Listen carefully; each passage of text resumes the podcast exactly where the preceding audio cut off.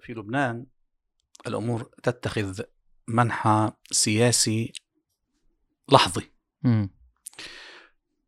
يعني كثير من الذين ذهبوا وانتخبوا هذه المجموعات الطالبية لم يكن ذهنهم منصرفا نحو العلمانية أم الإسلام.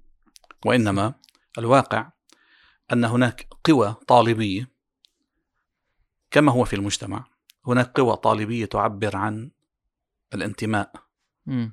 الطائفي والانتماء للزعامات في لبنان والزعامات في لبنان زعامات طائفية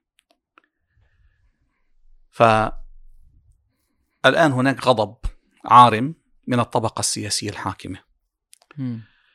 ومن الطائفية التي أفسدت لبنان الناس هنا في عدائها للطائفية بنوع من اللاوعي الفكري والالتباس تخلط بين الطائفية والدين.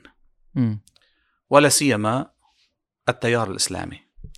صحيح. فلا يستطيع التمييز ما بين النظام الطائفي الذي هو بطبيعته أيضا علماني وتعايش مع العلمانية في لبنان منذ عشرات السنين منذ نشأته.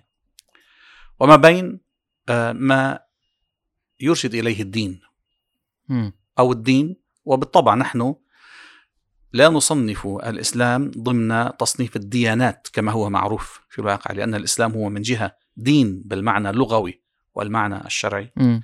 وهو أيضا آه، مبدأ نظام للحياة والمجتمع والدولة فهو فكر سياسي وتشريع مم. معظم الناس من غير المسلمين لا يعرفون التمييز بين الديانة التي هي تعتني بالجانب الروحي فقط وبين الإسلام الذي يسمى دينا ولكنه يختلف عن كل الديانات من حيث هو حضارة ومبدأ م. وطريقة عيش أيوه فما سألتني عنه أنه لماذا اندفع الطلاب الآن بكثرتهم الغالبية منهم إلى انتخاب المجموعات الطالبية العلمانية صح هذا ضمن الموجة السائدة الآن آه، والتي تنتشر بشكل واسع بين أهل لبنان ولا. سيما في جيل الشباب مم. الانقلاب على الأعراف السياسية الطائفية في لبنان صحيح. فهو لا يعبر إطلاقا عن الصراع الفكري ما بين العلمانية والإسلام أيوة. إنما يعبر عن النزاع بين ال- الطبقة السياسية المتشبثة في الحكم. وموجة جديدة من الحراك يريد إسقاط هؤلاء وبما أن هؤلاء يتكئون إلى الطائفية فمن الذي يواجه الطائفية الآن؟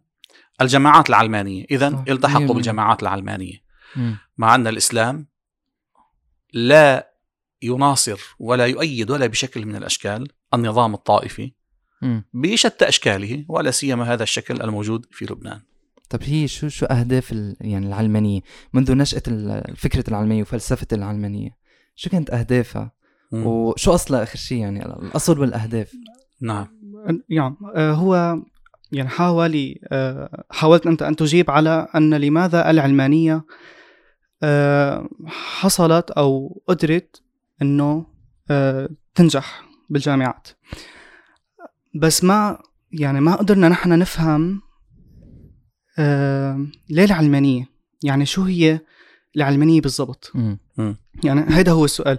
إذا مش العلمانية قدرت تنجح لأنه هي الناس أعجبوا بالعقيدة هي تاعيتها نجحت لأنه هن رفضوا البديل اللي هو الطائفية.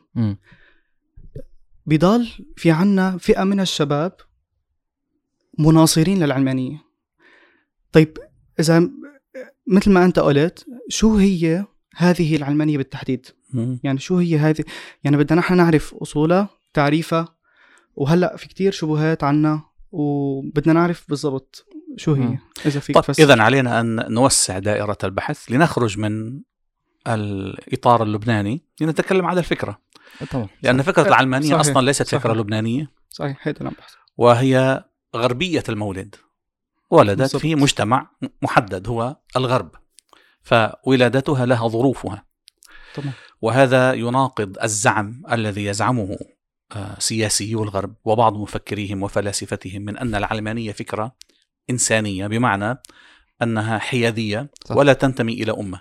هذه كذبة كبيرة. نعم. كبيرة جدا. عموما ساسة الغرب يطرحون حضارتهم على أنها حضارة إنسانية وحضارة عالمية فهي التي تصلح لأن يعيش الناس وفقها. مم. وبالتالي التشريعات التي انبثقت منها هي التشريعات التي تصلح للناس.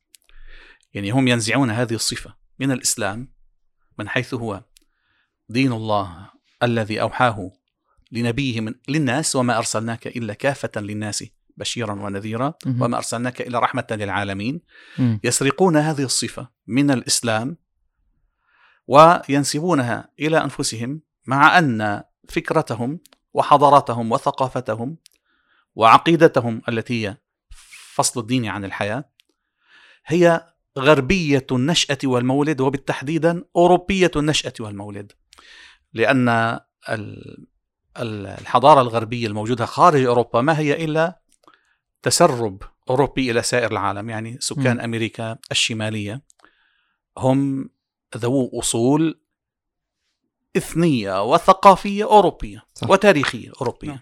وكذلك سكان أستراليا ونيوزيلندا فعلى الرغم من أن أستراليا ونيوزيلندا في القسم الجنوبي من العالم بل في الشرق من الكرة الأرضية إلا أنها تنتمي إلى الحضارة الغربية كما يقولون هم يعني لست أنا الذي أقول الآن مم. فحين نعم. توضع خريطة للحضارة الغربية تمتد إلى أقصى جنوب شرق الكرة الأرضية مم. عند أستراليا لماذا؟ لأننا نتكلم عن ثقافة معينة ثقافة مجتمع له سياقه التاريخي أيوه ما هو هذا السياق التاريخي؟ الأمر مرتبط تحديدا بحوالي ألف سنة من عهد حكم الكنيسة أو ما يسمى بالثيوقراطية. في أوروبا. طبعا الثيوقراطية ليست مقتصرة على النصرانية. الثيو- فكرة الثيوقراطية موجودة في معظم الحضارات. ما قبل الإسلام وما بعد الإسلام ولكن الإسلام لا علاقة له بها جميعا. الثيوقراطية المقصود بها الحكم الذي يقوم على أساس آه، يعني الحق الإلهي التفويض الإلهي في الحكم. بمعنى أن الحاكم مفوض من الله أو من الآلهة حسب عن أي ديانة نتكلم.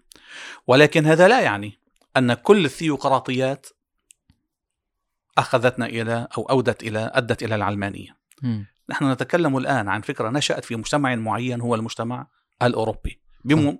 بظروفه وملابساته إلى آخره. هذا المجتمع عانى مئات السنين م- من حكم وتسلط الملوك الذين يحكمون باسم التفو- التفويض الإلهي والكنيسة التي مارست الحكم مباشرة في أحيان. أو أعطت التفويض الإلهي للملوك ففي كل الأحوال نحن أمام نظام ارتكز إلى الدين إلى الكنيسة إلى التفويض الإلهي في آه، اكتساب الشرعية فعلى جميع أمم أوروبا ولا سيما الكاثوليكية منها غالبا. وإن كانت الأرثوذكسية قد التحقت بشكل ما بهذا المفهوم ولكن هذا المفهوم تجلى أكثر ما تجلى في الكنيسة الكاثوليكية التي تتزعمها كنيسة روما. آه هنا في هذه الأجواء أجواء حكم الكنيسة بدأت تتفاعل الأمور لا هم يقولون إن هذه القرون كانت قرون الظلام صحيح. يقولون هذه القرون كانت قرون الظلام ولذلك حين ظهر الفلاسفة الذين بدأوا بالانقلاب على هذه الثقافة وهذه الطريقة من العيش وهذه الأنظمة التنوير آه، سموهم. أصل الأنوار مم. آه. والفلاسفة. التنويريين. هكذا سموهم صح صح آه، وتمسكهم بهؤلاء الآن يعني هذه على هامش حديثنا يعني استطراد قليل. إذا لاحظتم مكرون هذا الذي أعلن عداءه صريحا للإسلام أكثر مم. مما اعتدنا. السماع من آه، دهاقنة الغرب ومن سياسيهم هو أعلن أن ما يريده وما يفرضه للمسلمين في فرنسا إسلام الأنوار استخدم نفس التعبير. الله أكبر أيوة نريد لكم أن شيء. تعتنقوا إسلام الأنوار نعم يعني ما, ما نحن اخترناه لأنفسنا عليكم أن تختاروه لأنفسكم لأنكم فرنسيون قبل أن تكونوا مسلمين. فالإسلام نعم، يجب الله. يلتحق بنا ولا نسمح لكم بأن تحاولوا إلحاق فرنسا أو على الأقل حتى الآن آلاف عشرات الآلاف من الفرنسيين بثقافتكم. الثقافة مم. الإسلامية الإسلام يجب أن يلتحق. فحين يتكلمون عن مصطلح الأنوار والتنويريين وعصر الأنوار فهذا يعني تلقائيا أن ما كانوا يعيشونه هو عصر الظلام. حلو. هذا يعني هذا بكل بساطة حلو. طيب عصر الظلام هذا بالفعل أدرك كثير من آه، المفكرين في آه، بدأوا يعني فيما يسمى بالتاريخ الحديث تعرف الأوروبيون يقسمون تاريخهم صحيح إلى التاريخ إلى ما قبل التاريخ وإلى التاريخ القديم ما قبل التاريخ يعني ما ما قبل تدوين ما قبل الكتابة مم. مم.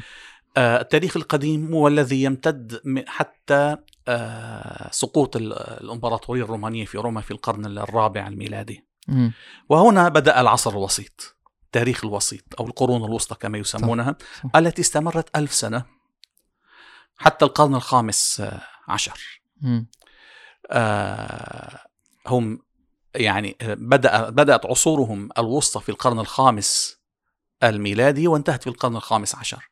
وللمناسبة آه، يربطون انتقالهم إلى التاريخ الحديث في القرن الخامس عشر بمنعطف إسلامي على اختلافهم والله. يعني بعضهم آه، عين سنة 1453 للميلاد للانتقال من التاريخ الوسيط إلى التاريخ الحديث وهو تاريخ سقوط القسطنطينية آه، على يد أيوة. السلطان محمد الفاتح. منعطف تاريخي كبير يعني. بعضهم أبى قال لا في هذا ال- القرن ذاته علينا أن نختار محطة نكون نحن المفوقين فيها. أيوه. فاختاروا تاريخ السقوط آخر آه، دولة في الأندلس سنة 1492 مم. أيوه. آه، ت- آه، تاريخ سقوط غرناطة.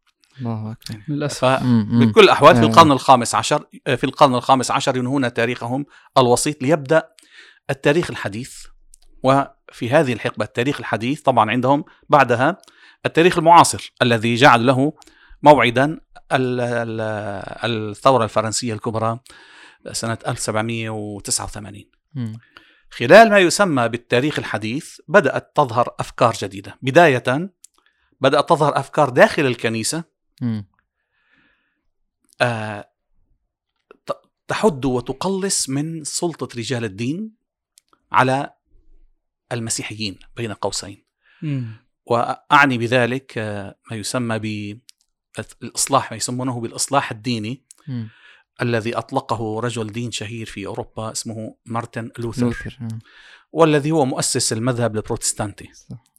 صحيح. والبروتستانت تعرفون معناها في اللغات الأوروبية المحتجون. قام ليحتج على هيمنة رجال الدين على تدين الناس مم. فهو الذي آه، أطلق فكرة أنك لست بحاجة إلى أن تعترف عند رجل الدين وتدخل غرفة الاعتراف لتعترف أمام إنسان مث- مثلك يعني فأنت يمكنك أن تقيم العلاقة مع الله مباشرة فألغى فكرة الاعتراف أمام رجل الدين مثلا مم. مم. وبدأ يوجد فكرة أن رجل الدين يجب أن يبتعد عن السياسة آه. ولم تكن ب... يعني ولم يكن صريحا في فصل الدين. عن الدولة لا. يقصد ذلك ولكن احتج على انغماس رجال الدين في السياسة وأن للسياسة أهلها وإن كان على أهل السياسة أن يتقيدوا بتوجيهات الكنيسة ولكن هذه كانت بداية بداية بداية الاحتجاج على هيمنة الكنيسة المطبقة على المجتمع. من داخل الديانة النصرانية مم. ودعا إلى إعادة قراءة آه، الكتاب المقدس وإلى رفع هيمنة آه، الإكليروس عن تفسير.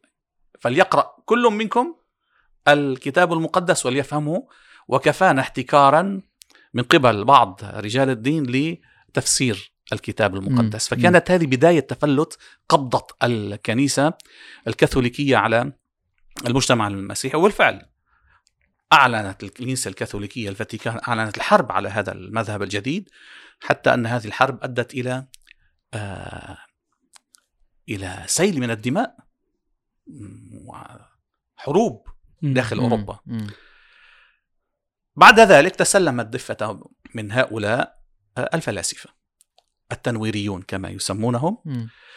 الذين كانوا في ظهروا في أواخر ما يسمى بالتاريخ الحديث عند الأوروبيين نعم.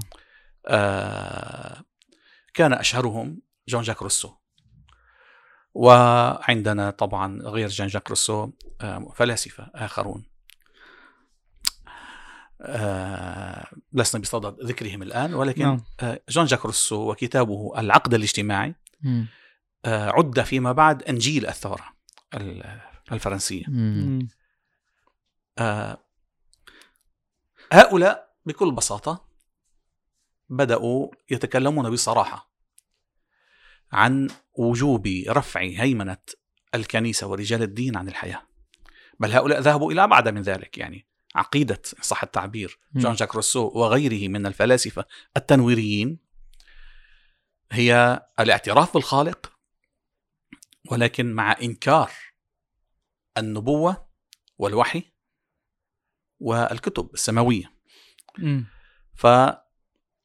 فأقروا بوجود الخالق ولكن هذا الخالق خلق هذا الكون والإنسان والحياة وصممها لتسير وحدها دون أن يتدخل بها. وتعبيره هو أيوه. تعبيرهم أنه كما خلق كما صنع الصانع الساعة مم. وبعد أن صنعها تركها لتسير وحدها فهي دقيقة السير وحدها دون أن يحركها أحد. هل هذا هو التعريف الحديث للعلمانية؟ هل العلمانية فعلا تعترف بوجود خالق؟ أم نظرتها أعم آه، تشمل عقائد مختلفة؟ ما هو التعريف الحديث خلينا نقول؟ لأنه التعريف القديم ممكن صار ممكن كان الخالق موضوع مبتوت فيه هلأ نعم هلأ صار في عنا إلحاد صار في عنا تشكيك م. هل العلمانية تشمل هيدول بت- بتقر بأفكارهم ولا ترفضهم وبتقول لأ في خالق بس الخالق ما دخلوا بالحياة نعم على الاختلاف بين التيارات العلمانية والتفسيرات العلمانية م. إلا أن جميع العلمانيين وجميع التفسيرات للعلمانية متفقة على فصل شأن الدين عن المجتمع مم. بمعنى سواء آمنت بالخالق أم لم تؤمن بالخالق نعم. سواء آمنت بوجود وحي ودين وأنبياء وكتب سماوية أم لم تؤمن بذلك؟ فلندع هذا الموضوع جانبا ولنترك الحياة تمشي والتسير بمعزل عن هذا الجدل. نعم. هذه هذا هو لب فكرة العلمانية. مم. وبعد ذلك تجد العلمانيات في أوروبا تتفاوت في مدى تطرفها أو بتعبيرهم اعتدالها. جميل. هذا عادة هذا الوصف آه، يقال عنه للإسلام. الإسلام المعتدل والإسلام المتطرف نعم وهم يعني أيضا ممكن آه. يطلقون هذا التعبير على العلم والآن آه. مع هجوم آه، ماكرون وحكام النمسا على وبعض غيرهم على الإسلام على هذا النحو ارتفعت أصوات علمانية من داخل أوروبا تنتقد هذا النهج فيقولون هذه ليست العلمانية أيوه. يقولون هذا دين جديد يفرضه ماكرون ومن هم على شاكلته في أوروبا العلمانية لا تسمح لك بأن تمنع آه، صاحب الدين ولا سيما المسلم الذي هو محل نقاش الآن من أن يمارس دينه شخصيا. كما يشاء. فلا يحق لك أن أن تنظر إلى الحجاب على أنه آه، تدخل في الحياة العامة وعلى أنهم يعني آه، يغي يتناقضون مع العلمانية. مم. ووصل بك الأمر إلى أن تنتقد أن المسلمين الطلاب مثلا يميزون أنفسهم في الطعام يعني العلمانية لا تقول لك أن تجبر الطلاب على أن يأكلوا الخنزير وعلى آه، أن يشربوا. الخمر وعلى أن يتعروا في المسابح.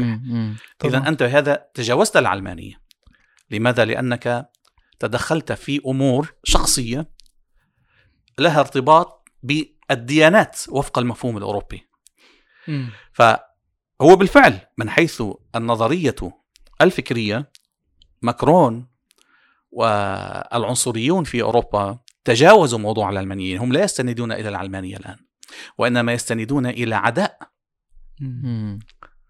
آه، متأصل في أوروبا للإسلام أيوه فأن تجبر الطلاب على أن يأكلوا مع زملائهم وأن تمنعهم من اللباس الشرعي وأن تجبرهم على التعري في المسابح لا علاقة لهذا الموضوع بالعلمانية إطلاقا هذا الموضوع أنك تريد أن تزيل مظاهر الإسلام. فالقضية الآن ليست صراعا مع العلمانية و- وليج- يعني طبعا نحن في صراع مع العلمانية مم. ونحن ننكر أشد النكير على بعض الأصوات التي ارتفعت من هنا وهناك ممن يسمون آه، إسلاميين بين قوسين ليقولوا نحن نقبل العلمانية الحيادية ولا نقبل العلمانية المتطرفة. مم. أقولها دون تردد العلمانية مهما تعددت أشكالها في نظر الإسلام هي كفر. طبعا فكرة ومن نفسها ومن قبل فك ومن قبل فكرة العلمانية مم. ولو بأي شكل من أشكالها هو أعلن ردته عن مم. الإسلام بكل بساطة بكل وضوح آه سيقول لي بعض الناس أنت تبالغ لا هذا هذه الردة تحتاج إلى موقف قاس جدا مم. ممن لأن هناك محاولة لتسويق العلمانية التي يسمونها معتدلة على السنة مشايخ ويأتينا من ينظر علينا ويقول آه الأفراد لا يمكن أن يكونوا علمانيين ولكن الدول لابد أن تكون مم. مم. وهو يظن بأنه اخترع البارود بهذا الكلام أيوه وهو تدليس لأن العلمانية أصلا لم تكن يوما مفهوما للسلوك الفردي حتى تقول لا يمكن للفرد أن يكون علمانيا. أصلا مم. العلمانية فكرة سياسية. مم. فأنت تأتي وتلبس على الناس وتتحذلق وتقول أنا كشخص لست علمانيا ولكن الدولة لا بد أن تكون علمانية. أنت كذاب. مم. أنت كذاب. حين تقول إن الدولة يجب أن تكون علمانية فأنت علماني لأن هذه هي العلمانية أصلا. أن يكون الحاكم في المجتمع النظام الوضعي وأن يعزل الدين عن المجتمع والحكم والدولة وال وال- يعني والتشريع وأن يبقى الناس إن شاءوا على تدينهم. هذه العلمانية. فحين تقول أنا ضد العلمانية المتطرفة وأنا أرفض أن أكون كفرد علمانيا ولكن يجب أن تكون علمانية وتظهر كأنك أتيت للناس بشيء جديد أنت تلبس على الناس وتحاول المخادعة. أنت مم. تكذب. مم. لأنه لا يوجد شيء اسمه علمانية فردية أصلا. لأن العلمانية ليست سوى فكرة سياسية. آه، ملخصها أن يكون الدين معزولا عن علاقات المجتمع وعن التشريع وعن الدولة والسياسة على أن يبقى كل إنسان مصليا. فالذي يصلي ويصوم ويحج ويتصدق ويقوم الليل ويقول بأن الدولة يجب أن تكون أنظمتها وضعية من تشريع الشعب هذا علماني بامتياز مم. بالتعريف ولا تقل لي أنا لست علمانيا لا هذا علماني بامتياز مم. تماما مم. فبالعوده إلى حديثنا أن العلمانية نشأتها في أوروبا بعدما كفر الناس في أوروبا بتحكم رجال الدين شو السبب؟ السبب أن النصرانية كما طبقها رجال الدين في أوروبا لم تكن حكما بالتشريع الذي أنزله الله سبحانه وتعالى أيوه هي حكم بما تواضع عليه الإقطاعيون ورجال الكنيسة مم. يعني الملك مم. لا يحكم الناس بالتشريعات التي هي موجودة في الكتاب المقدس. للمناسبة طبعا الأنبياء السابقون آه، حين آه، تسنى لهم أن يحكموا الناس بما أنزل الله كان لهم تشريعات. طبعا فداود عليه الصلاة والسلام وابنه سليمان نبيا الله تعالى حكما بما أنزل الله. ونحن قرآننا يتكلم عن الحكم بما أنزل الله عند الأنبياء السابقين. والمسيح عليه الصلاة والسلام حين بعثه الله سبحانه وتعالى أقر الناس على شريعة موسى مع بعض الأحكام التي نسخها ولأحل لكم بعض الذي حرم عليكم. ولذلك لم تلغي الكنيسة ال- التوراة ولكن مع مرور الزمن اليهود من قبل كانوا قد حرفوا والنصارى بعد ذلك حرفوا. وحين هم إذا وصل الأمر بهم بتحريف العقيدة نفسها من أجل أن ترضي الإمبراطورية الرومانية حكامها وشعوبها. فحرفت العقيدة النصرانية لتتواءم مع الوثنية التي كانت قائمة في الإمبراطورية الرومانية والتي تتكلم عن العائلة مم. المقدسة العائلة الإلهية إلى آخره فوجد ما يشبهها يعني فإذا كانت العقيدة قد حرفت فمن الطبيعي أن نجد الكنيسة تفتح الباب لقبول الأنظمة والقوانين والأعراف التي كانت سائدة في الإمبراطورية الرومانية وفي غيرها مم. فكلما آه، حظي رجال الدين بأعراف يتشبث بها الناس برروها وأعطوها الشرعية. فالنظام الإقطاعي الذي كان سائدا في أوروبا طوال مئات السنين لا علاقة له لا بالتوراة ولا بالإنجيل ولا برسالة الله وإنما هي آه، ممارسات وأعراف مورست طوال مئات السنين. وبعد ذلك تأتي الكنيسة لتمنحها الشرعية. فهم حولوا اعرافا وقوانين سائدة إلى آه، أعطوها لبوسا دينيا. صبغة. فالناس اتهموا الدين وقالوا لا بد من فصل الدين عن آه، الدولة عدا عن ممارسات آه، يعني ظالمة وكانوا يمارسها الملوك والأمراء بحق الناس فأنت تحكم باسم الدين وتظلمني إذا أنا كفرت بك وبالدين خلص هذا الدافع الأكبر اللي تماماً. خلص. تماماً. آه. بس النقطة هي إنه حل المشكلة يعني الفرنسيين حلوا حلوا المشكلة يعني نعم. عندهم كان مشكلة عندهم. فساد بيقولوا عند هن اتهموا الدين مثل ما قلت مم. بس مع مرور الزمن بنشوف هلأ فرنسا والدول اللي لحقتها من الدول الغربية تحسنت هلأ اقتصاديا مم. سياسيا هلأ صاروا دول كبرى لكن هل معناتها هن عملوا شيء صحيح لازم نتبعه مم. أم هذا كان شيء خاص فيهم مم. لا ينطبق علينا مم. مع إنه هلأ اللي شايفينه هو إنه هن الناهضين مم. ونحن اللي مش ناهضين. يعني بعبارة أخرى هل نجحت العلمانية مم. آه أم فشلت؟ نعم الأمر يتوقف على مفهومنا للنجاح. يعني إذا كانت. العلمانية أتت لتتخلص من حكم الكنيسة فهي في هذا نجحت نعم. جيد طبعا وإن كانت قد أتت لتنهض بالمجتمع الأوروبي من تخلفه الذي آه، جعل المجتمع مشلولا عن أي إنجاز نعم بهذا الم- بهذا المعنى هي نجحت. صحيح. ولكن هذا المفهوم للنجاح يغفل عما اتفقت عليه البشرية ولا سيما عقلاؤها منذ آلاف السنين. من أن نجاح الأفكار والأنظمة والمبادئ والتشريعات مقياسه سعادة الإنسان صحيح. هناء الإنسان. فهنا الأمر يختلف. فتصويرنا لسعادة الإنسان وهناء الإنسان هذا التصوير هو الذي يجعل آه، الناس يحكمون أو يختلفون ويتفاوتون في الحكم على الأنظمة من حيث نجاحها ومن حيث فسادها الآن في أوروبا عندهم وصل الأمر بهم إلى مؤشر للسعادة مم. صحيح.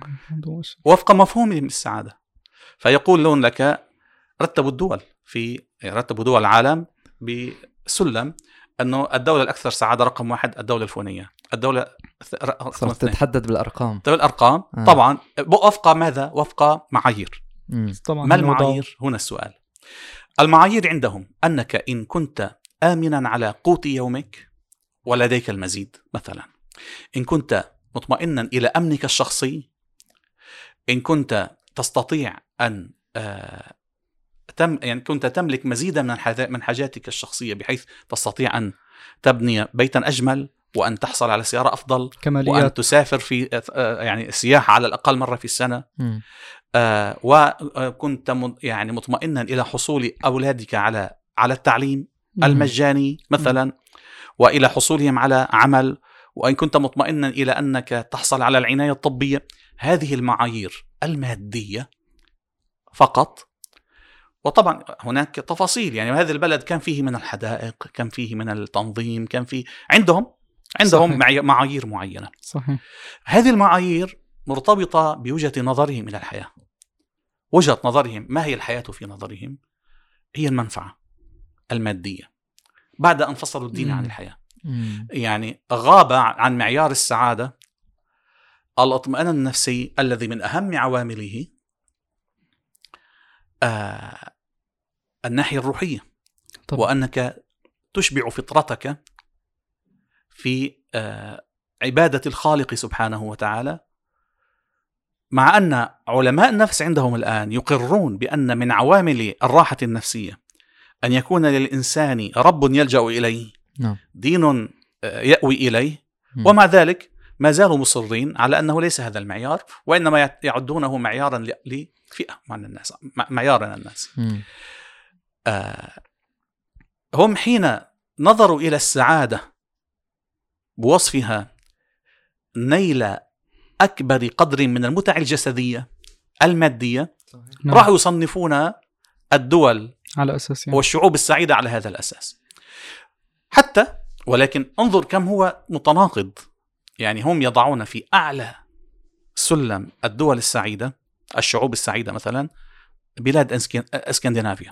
صحيح. جيد؟ نعم. لماذا؟ لأنها وفرت معظم التأمينات المادية للناس. طبعا. بكل بساطة يمكننا أن نواجههم ب آه، حقيقة واحدة.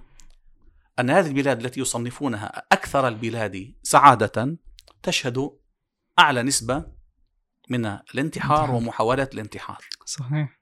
وإذا نزلنا قليلا تشهد أعلى نسبة من حالات الاكتئاب. والسعادة والاكتئاب نقيضان. صحيح.